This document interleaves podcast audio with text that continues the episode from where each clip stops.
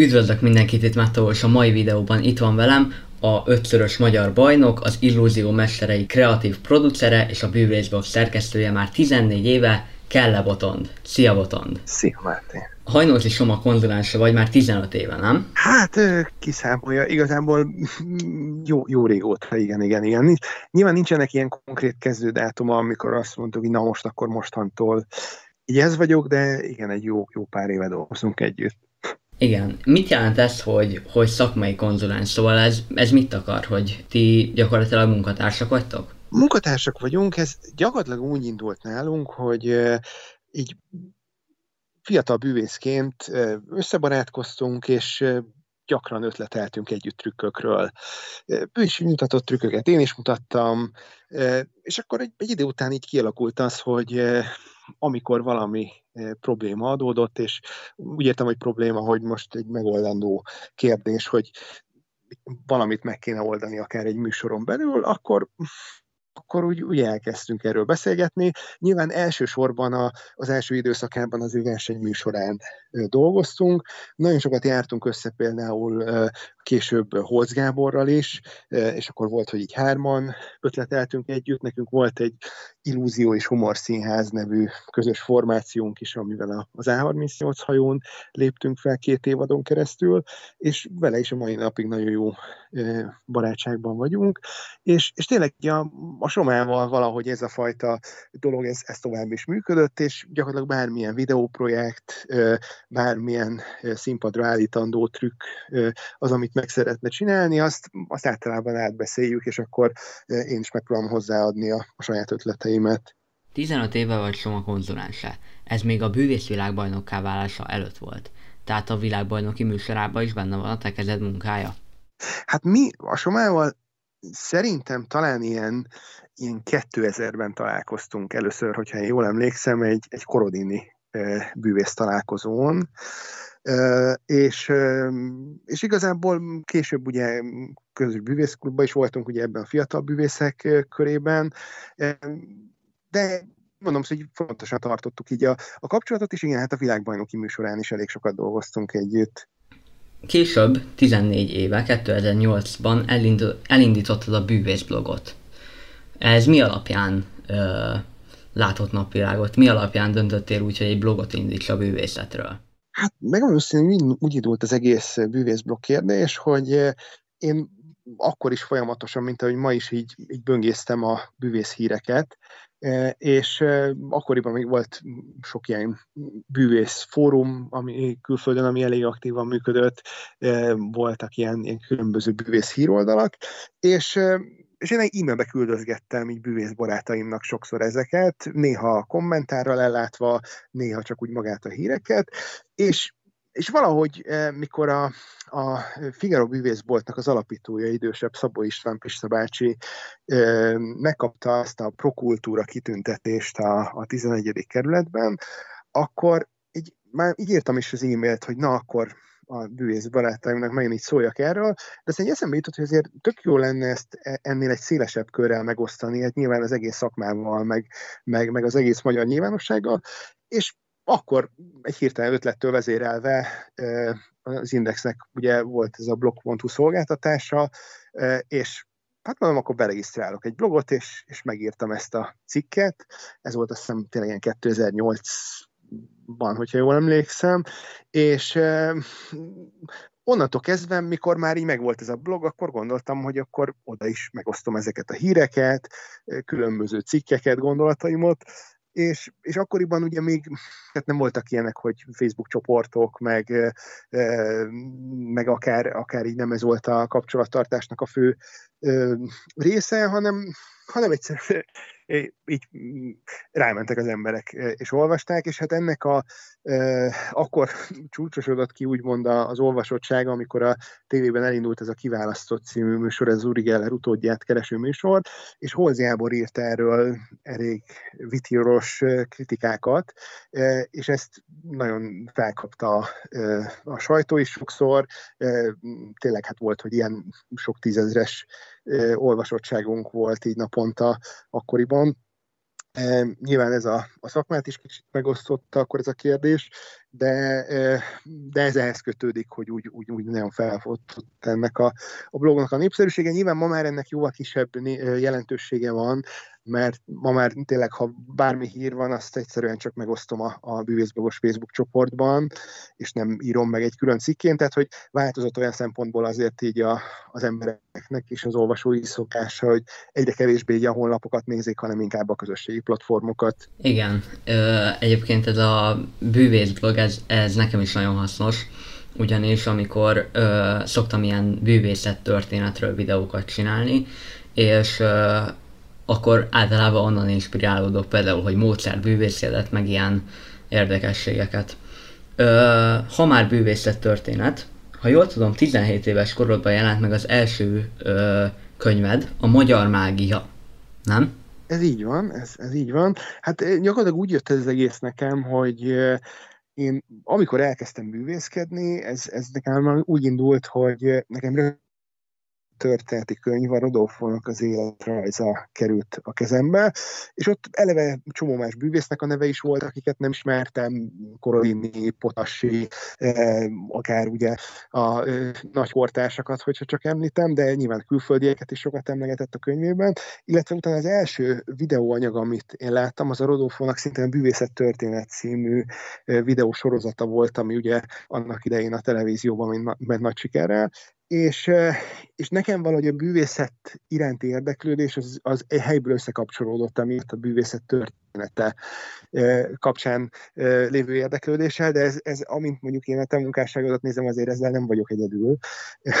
Tehát, hogy, jó, hogy más, más, is, más is érdekel ez szerencsére.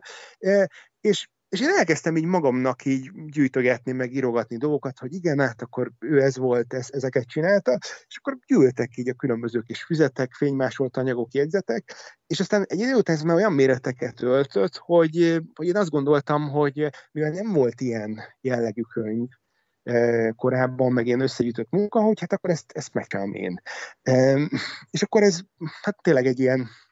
kb. négy és fél éves munkának az eredménye volt ez a könyv. Ebből több nyarat eltöltöttem a, a Széchenyi könyvtárban, ahol ugye, hát ugye minden Magyarországon kiadott újság és egyéb dokumentum megtalálható ugye elvileg, aztán persze gyakorlatban sok minden van, ami, ami ugye elveszett, hogy nem került el oda, de hogy tényleg egy majdnem teljes gyűjteménye, meg lenyomata van. Nagyon sok akkor idős bűvészekkel is segített, és ugye a saját archívumaikat megosztották velem, és tényleg hát igyekeztem, akit én akkor ismertem, meg akit tudtam, azokról megemlékezni a könyvben. Nyilván hát tényleg 17 éves voltam, mikor ez a könyv megjelent, tehát sok minden van benne, amit ma már máshogy csinálnék, illetve nagyon sok olyan bűvész van, aki, aki sajnos úgy méltatlan kimaradt a, a könyvből, vagy, vagy nagyon keveset írtam róluk, de hát akkor, mikor ez a könyv megjelent, akkor, akkor nekem erre volt tudásom, meg, meg lehetőségem, ami végül így, így megszületett, és szerencsére egyébként mai napig gyakran kerülnek elő olyan emberek, akik így a, a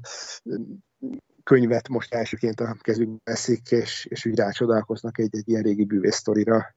Úgy tudom, hogy a Figaro-ba dolgoztál jó sok ideig,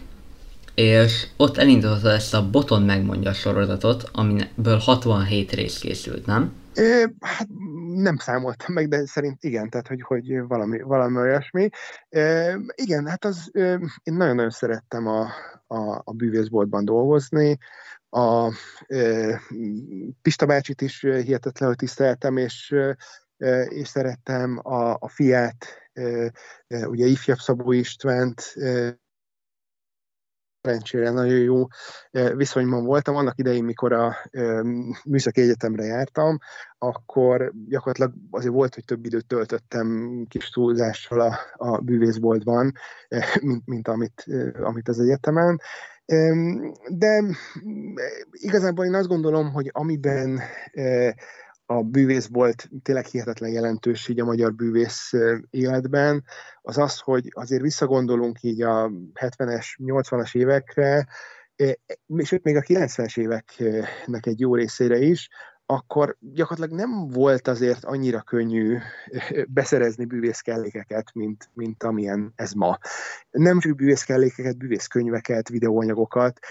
tehát ténylegesen voltak bűvészdobozok, voltak kezdőknek szóló bűvészkönyvek, ugye a Rodolfo nyomát, de az, hogyha valaki egy kicsit komolyabban szeretett volna foglalkozni a, a bűvészettel, el lehetett menni bűvészklubokba, de hogy, hogy gyakorlatilag azokat a trükköket megtanulni, amit valaki mutatott neked. És, és nagyon-nagyon kevés olyan anyag volt, ami, amiből olyan világszintű meg tudtál tanulni, ami, amit mondjuk egy osztrák, vagy egy német, vagy egy, egy francia bűvész az, az sokkal könnyebben megtehetett. És, és igazából ebben hozott azért egy nagyon jelentős változást a bűvészbolt, hogy behoztak ők olyan trükköket, részben saját fejlesztést is, részben ugye a külföldi kongresszuson történő árulás miatt ugye más külföldi trükkök is ugye bejöttek, hogy például tenyó kellékeket lehetett kapni, ugye ez a japán hihetetlen bűvész csodákat gyártó cég, de nyilván saját itthoni kivitelben megjelentek olyan kellékek is, ami, ami kint abszolút más standardnek számított, és, és szerintem ezek nagyon-nagyon fontos dolgok voltak, illetve hát akkoriban olyan mesteremberekkel gyártattak kellékeket a, a Figaroék, olyan könyvkötőkkel, különböző asztalosokkal, akik, akik ezeket sokszor ugye bűvészek is voltak, és, és olyan profi kellékeket is el tudtak készíteni, amivel ugye el tudták látni nem csak a, az amatőr, hanem a, a profi bűvészeket is, és aztán később a 90-es években is elég jelentős volt az, hogy a bűvész kongresszusokra ők, ők fantasztikus bőrtárcákat vittek, amivel ugye ezeket a kártya tárcában trükköket lehetett megcsinálni, ami egész egyedi megoldások voltak, például több különböző tárcának az összekombinálása egy tárcába. Úgyhogy, és utána pedig, csak hogy itt a nagy kanyar után visszatérjek, ugye a Nekem volt szerencsém a, a, ugye dolgozni a bűvészboltban, néhány évet a Pista bácsival is dolgozhattam így együtt, illetve ugye a legisjobb Szabó Istvánnal, aki akivel szintén nagyon sokat dolgoztunk együtt, és, és igazából ebben az időszakban kezdtem el én ugye a Boton megmondja videósorozatot, aminek egyébként a címét is a, a Szabó István találta ki a Pisti, és, és egy viszonylag sikeres videósorozat lesz. Olyan, olyan sikeres, hogy én azt gondoltam, amikor tényleg az első videók elkészültek, hogy jó, hát ezt valószínűleg meg fogja nézni az a 70-80 ember, aki, akit ez nagyjából érdekel, ez a, a műfajnak egy-egy adott kis szelete, tehát hogy most érted, milyen, mit tudom, Chicagói golyók vannak, vagy milyen megjelenő botok, én azt gondoltam, hogy most ez azért nagyon-nagyon széles tömegeket nem érdekel, és hogy nyilván azért, ha nem is sok százezres, de azért jó pár tízezres nézettséget így, így el, elértek ezek a, a videók, és itt nyilván nem az volt a cél, hogy most bármilyen trükköt leleplezzünk, hanem inkább az, hogy megpróbáljunk egy kicsi hátteret adni arra, hogy, hogy mi alapján érdemes kellékeket választani, egyáltalán megfelelő ez egy adott körülményre, akár színpadra, akár mondjuk close mennyire nehéz előadni. Tehát egy picit azokat a dolgokat, amiket amúgy is mondjuk a pult mögül elmondtam egy-egy vásárlónak, azokat kicsit összefoglalva mindenki számára így elérhetővé tegyük, és hát szerencsére azóta is a, a srácok ott folytatják a, a videózást, tehát rendszeresen jönnek ki újabb és újabb anyagok, úgyhogy én, én azt gondolom, hogy, hogy a mai napig tényleg a, a Figaro egy nagyon meghatározó dolog a, a magyar bűvész életben, és szerintem nagyon fontos az, hogy, hogy legyen olyan fizikai bűvészbolt, ahol be lehet menni, egy kicsit beszélgetni, kicsit ötletelni, mert, mert szerintem az online kellékrendelés, meg a fórumokon való beszélgetés ugyan nagyon jó, de hogy soha nem fogja azt pótolni, mint amikor tényleg mondjuk egy korodini bűvész találkozón tényleg az ember itt találkozik az összes kollégával, vagy, vagy tényleg a Figeróban így összefutsz három-négy másik bűvésszel, és akkor egy, egy így ötleteltek egy kártyatükről, vagy csak így elmondjátok, hogy kivel mi van. Szóval én, én nagyon hiszek ezekben az emberi kapcsolatokban, és, és szerintem ez, ez, ez nagyon jó lenne, hogyha ha, ha minél tovább meg tudna maradni. Hát igen, és ö, ö, ez a boton megmondja is, azt hiszem összesen 5 millió volt az össznézettsége, szóval nagyon át tudta adni a dolgokat. Hát, és... Ezt nem tudom, ezt, ezt sem számoltam össze, de, de nyilván ezt, ezt ott a csatornán meg lehet nézni, hogy hányan, hányan nézték. Nyilván, ilyen, tehát én, én egyébként, bár nyilván, amikor, amikor összeadjuk a, a számokat, ugye a, a, volt is olyan tévécsatorna, aki ezzel élt, hogy most akkor tudod, minden percben, ahányan nézték, azt így, így szépen összeadták, így én azt gondolom, hogy tök jó, meg, meg de azért, azért nyilván ez a műfaj szerintem ilyen szinten, hogy mondjuk a kellékeket ajánljuk, szerintem még nemzetközileg sem fog soha ennyi embert vonzani, hogy most ezt így, így ténylegesen egy-egy videót így, így milliók nézzenek, de, de én azt gondolom, hogy minél közelebb hozzuk így az emberekhez, annál annál jobban fogják szeretni ezt a műfajt. Szóval ugye a, a, tényleg itt a videóknál is nekem abszolút az volt a tapasztalatom, hogy, hogy nagyon sok olyan visszajelzés is jött, hogy így laikusok is nézték ezeket a videókat, akik mondjuk lehet, hogy soha nem fognak bűvészkelléket vásárolni, de, de lehet, hogy, hogy ha látják azt, hogy úristen, mennyiféle dolgot lehet megcsinálni egyetlen egy kellékkel, például a, a golyós kejhes videóról, ami nekem az egyik kedvencem, amit, amit talán autón megmondják közül csináltam, hogy ott is így, így jöttek olyan kommentek is, meg kaptam olyan üzeneteket is, hogy, hogy nem is gondolták, hogy ezzel az egy kis kellékkel ennyi mindent meg lehet csinálni, és az például akkor tök jól esett, hogy, hogy akkor ezek szerint így tényleg annak is szórakoztató ez a, a tartalom, aki, aki mondjuk a bűvészkedés iránt nem érdeklődik olyan szinten, hogy szeretné ezt csinálni. És ugye mivel már nem dolgozol a Figaro-ba, és hát abba hagytad a Figaro-ban való boton megmondja a készítés, illetve a ott dolgozás, ezt részben az illúzió mesterei gálasorozat miatt ö, döntöttél így, nem? Igen, igen, ez, tehát hogy nagyjából ö, ugye a, ez úgy alakult, hogy még az elején, amikor mi csináltuk az illúzió mestereit, akkor, akkor én még ugye a bűvészboltban dolgoztam, és egyébként maga a bűvészbolt is sokat segített abban, hogy elindíthassuk ezt a sorozatot, tehát akár a jegyárusításban, akár az egésznek a, a, a hirdetésében. És tényleg az volt, hogy, hogy nagyon szépen beindult ugye ez az előadás sorozat, és ez egy idő után annyi egyéb munkával járt, eh, hogy, hogy tényleg nagyon nehezen tudtam már összeegyeztetni az ott eh, eh, való munkával, és nyilván azt meg nem akartam, hogy, hogy tud úgy állni a pult mögött, hogy közben folyamatosan e-mailezek, telefonálok, meg nyilván ez nem is lett volna helyes, meg, meg etikus. Tehát, hogy tényleg nagyon szép időszak volt az életemben, én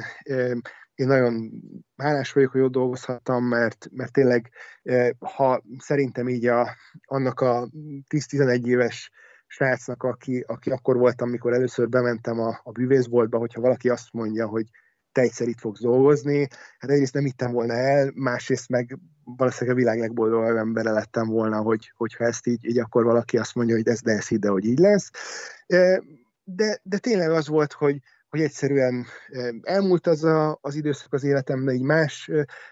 dolgokat kezdtem el csinálni, ugye itt a bűvészeten belül más projekteket, és, és egyszerűen én úgy, úgy voltam vele, hogy, hogy hát akkor, akkor átadom a helyem azoknak, akik most, most így utánam következnek, és akár most nagyon örülök neki, hogy a, a például Gonkötő Alex, aki, aki ott van, én vele is nagyon jobban vagyok, meg, meg nagyon bírom, és hogy, hogy szerintem ő is ugyanúgy abszolút azt a szellemiséget képviseli, amit, ami, amit szerintem ez a bolt tényleg így évtizedek óta hordoz magában. Az előbb említetted, hogy 10-11 éves kisfiú, aki először besétált. Hogy kezdted ezt az egészet? Szóval mi volt az első löket, ami így arra készített, hogy te bűvész szakmában dolgozz? Hát nekem az első, ö, ö, első löket ez úgy nézett ki, hogy én karácsonyra kaptam egy bűvészdobozt, mint ahogy annyian. Ö, azt hiszem, hogy talán, ha jól emlékszem, 92 karácsonyán történt ez a dolog, tehát akkor kaptam meg az első bűvészdobozt, és ami nekem nagyon emlékezetes, hogy mikor próbáltam megcsinálni belőle az első trükköt, akkor nagyon nem ment. Ez egy ilyen kártyatrükk volt, nyolc kártyával, valahogy a sorrendet kellett össze-vissza pakolgatni, ilyen gondolatolvasós trükk, és, és nagyon nem működött a, a dolog. És akkor hát először szüleim próbáltak segíteni, nekik rögtön sikerült, már, de amikor már a húgaimnak is sikerült, akkor, akkor ott úgy éreztem, hogy most itt akkor valami nagyon nem stimmel, hogy nekem ez nem megy, és, és valahogy annyira így fölbosszantottam magam rajta, hogy na, akkor nekem ez sikerülnie kell, hogy így elkezdtem az újabb és újabb trükköket tanulni, és, és egy idő után így tényleg azt vettem észre, hogy, hogy ez engem egyre jobban érdekel, és egyre több trükköt szeretnék megtanulni. Utána e, ugye eljutottam a, a, a Figaro bűvészboltba, és e, tényleg előttem van az, hogy a, a Pista bácsi mutatja a golyóskehelyet, mert ez egy régi golyóskehely volt, ilyen fekete aljal, meg piros tetővel, és ugye benne a, a kis fehér golyó, és, és annyira megfogott engem ez a, a, a trükk akkor, és ezt ugye meg is kaptam utána, hogy hogy, hogy tényleg, tényleg ez nagyon emlékezetes volt. Utána jöttek ugye a Rodolfo könyv, videó, és, és aztán pedig miután már a, a Rodolfo bűvészet történet sorozatból így tényleg rongyosan végignéztem a kazettát, visszatekergettem az összes trükköt, és nagyjából még ha nem is tudtam megcsinálni az összes trükköt, de azért körülbelül sejtésem volt már mindegyikről, hogy körülbelül hogy működhet, akkor a anyukám révén, akinek az egyik munkatársa a, a Feodor Attilának a, az anyukája volt. E, a, az Attila pedig a Sugár Péternél tanult, így a, az Attila révén sikerült a, e, a Sugár Péterhez elkerülnöm, és, e, és akkor nála tanultam öt éven keresztül. Úgyhogy végül is így, ha, ha így a teljes képet szeretné valami, akkor, akkor nekem így indult a, a, a bűvészkedés. És az is egyébként mai napig előttem van, amikor a, az Attila úgy vitt el a Péterhez, hogy a, akkoriban a Fészek klubban működött a bűvészklub, és hát engem meg tényleg ugye, én, hát szerintem mikor volt ez, ilyen 95 talán, tehát hogy ilyen, mint 12 éves lehettem, és elvitt oda az Attila, és így emlékszem, hogy ott ültek egymás mellett a, a talán a Nagy Molnár Dávid is ott volt, a Molnár Gergely biztos, hogy ott volt, a, a Sugár Péter, és, és tényleg hát ugye a, a, a legnagyobb művészek az országban így ott ültek így egy szobában, Gergely ott talán szivarozott, és, és akkor a Péter így mondta, hogy na, akkor mutassak egy trükköt. És tudod, így úgy, úgy álltam ott, hogy mutassak egy trükköt itt az ország legjobb művészeinek, és akkor egy remegő kezekkel valami kis kártyatrükköt ott így megmutattam, és akkor mondta a Péter, hogy jó, hát akkor majd beszéljünk meg egy időpontot, és akkor, akkor mehetek hozzá, és, és én nagyon emlékszem rá, hogy ott úgy megmutattam neki a, a szintén, mert az órán is azzal kezdte, hogy ugye fölmérje, hogy nagyjából mi a helyzet, hogy egy-két trükköt mutassak, én megmutattam neki egy-két trükköt, és utána így elővette ő a csomagkártyát, és mutatott néhány olyan mutatványt, amihez én még csak hasonlót sem láttam korábban. Tehát, hogy, hogy itt megint csak azt, azt nehéz így mai szemmel elképzelni, hogy, hogy akkor olyan voltak ilyen YouTube videók, ahol lehetett nézni, hogy mi volt, meg nem voltak mint amerikai bűvészekről videókazettáim, hanem én így azt láttam, ami, ami úgy előtte, így előttem volt, és és azért ahhoz képest nagyon más dolgokat láttam ott, tehát ilyen Paul Harris trükköket, meg ilyesmiket, ami nyilván akkor még nem tudtam, hogy kicsoda, de hogy, hogy egész elképesztő dolgokat, és akkor én szép csöndbe így eltettem a bűvészkellékeimet, és akkor mondtam, hogy hát akkor most akkor ide így elkezdeni komolyan tanulni, és, és tényleg nagyon sokat köszönhetek a Péternek is, meg nagyon állás vagyok neki, mert tőle kaptam az első angol nyelvű bűvészkönyveimet, amiből tanulhattam trükköket, és, és tényleg abszolút az alapokat nála tanultam meg. Azt a... Ö, nekem ilyen volt a Rolando egyébként, a Kaszányi Roland uh-huh. hasonló. Öm, most, bocsánat, kihagytam egy részt még az Abrakadabráról, az Abrakadabra sorozatodról, ami mostanában megy a Spektrumon, hat része van, és ezt közösen uh, Géci Dáviddal csinálod, nem? Igen, igen, a Géci Dávid ő egy ilyen többszörös díjnyertes filmrendező, meg operatőr, és igen, vele együtt készítettük ezt a sorozatot, hát itt van nagyon sok más emberrel, tehát a Fekete Balázs, aki a lákója volt ennek, a Beróvári Tibor csinálta a hangot, a Rapidóra volt a gyártásvezetője, Cutor György a produceret, és nem akarok mindenkit végigmondani, de, de tényleg egy egész szép nagy stáb dolgozott rajta. Nekem nagyon nagy álmom volt az, hogy, hogy a bűvészet történetéről egy, egy, egy átfogóbb anyagot készítsek, és, és hogy ennek milyen formája legyen, hogy most ez egy könyv formájában, vagy, vagy, vagy cikkek formájában, vagy hogyan szülessen meg, azt igazából nem tudtam. És, és most én nagyon örülök neki, hogy a Spektrum TV lehetőséget adott rá, hogy, hogy az ő gondozásukban, az ő, ő egészük alatt készülhessen el ez, ez a, a tévésorozat, hiszen így meg tudtuk hozzá azt is tenni, hogy, hogy ez olyan színvonalon, olyan kiállításban készüljön el, amit mondjuk egy YouTube-ra forgatott videónál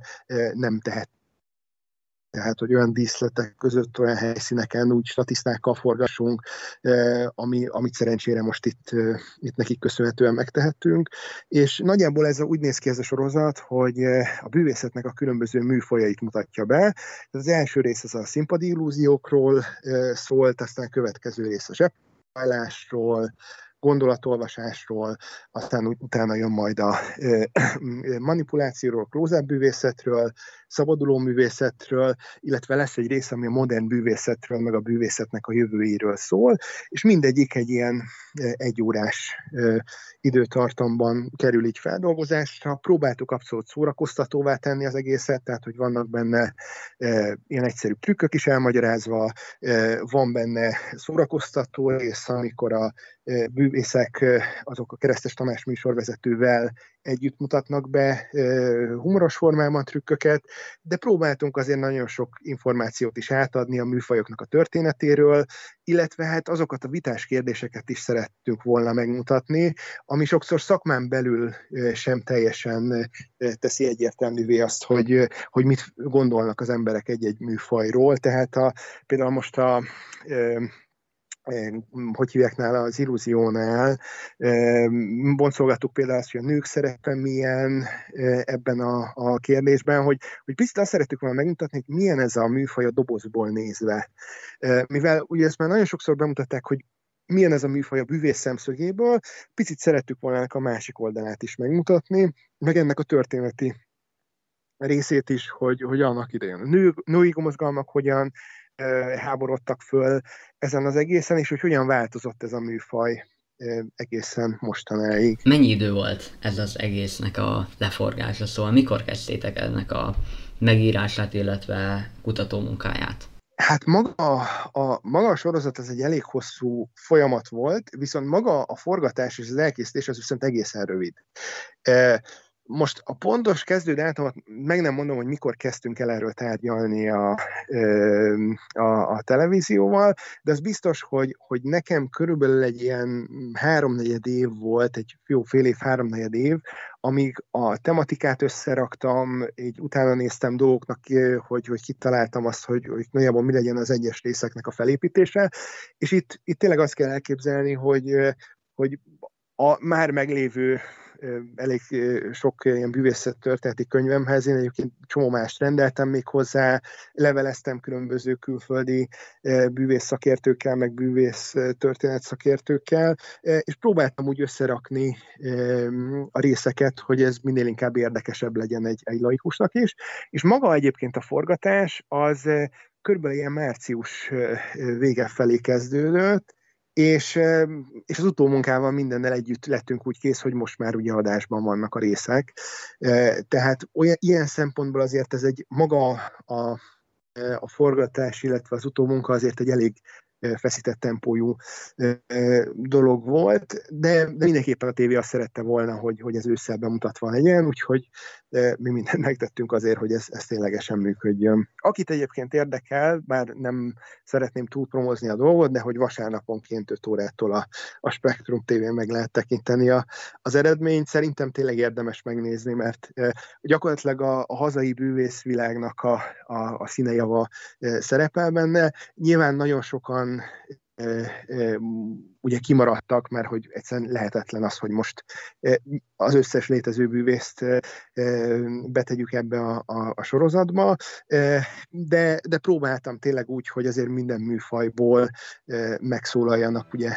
lehetően, lehetőleg minél sokan és minél több álláspontot bemutassanak. Rakok majd egy linket a leírásba, ahol meg tudjátok nézni ti is. Köszönöm szépen, Botond. Tényleg nagyon sokat tanultam, és jó volt. Nagyon szívesen örülök, hogy, hogy beszéltünk.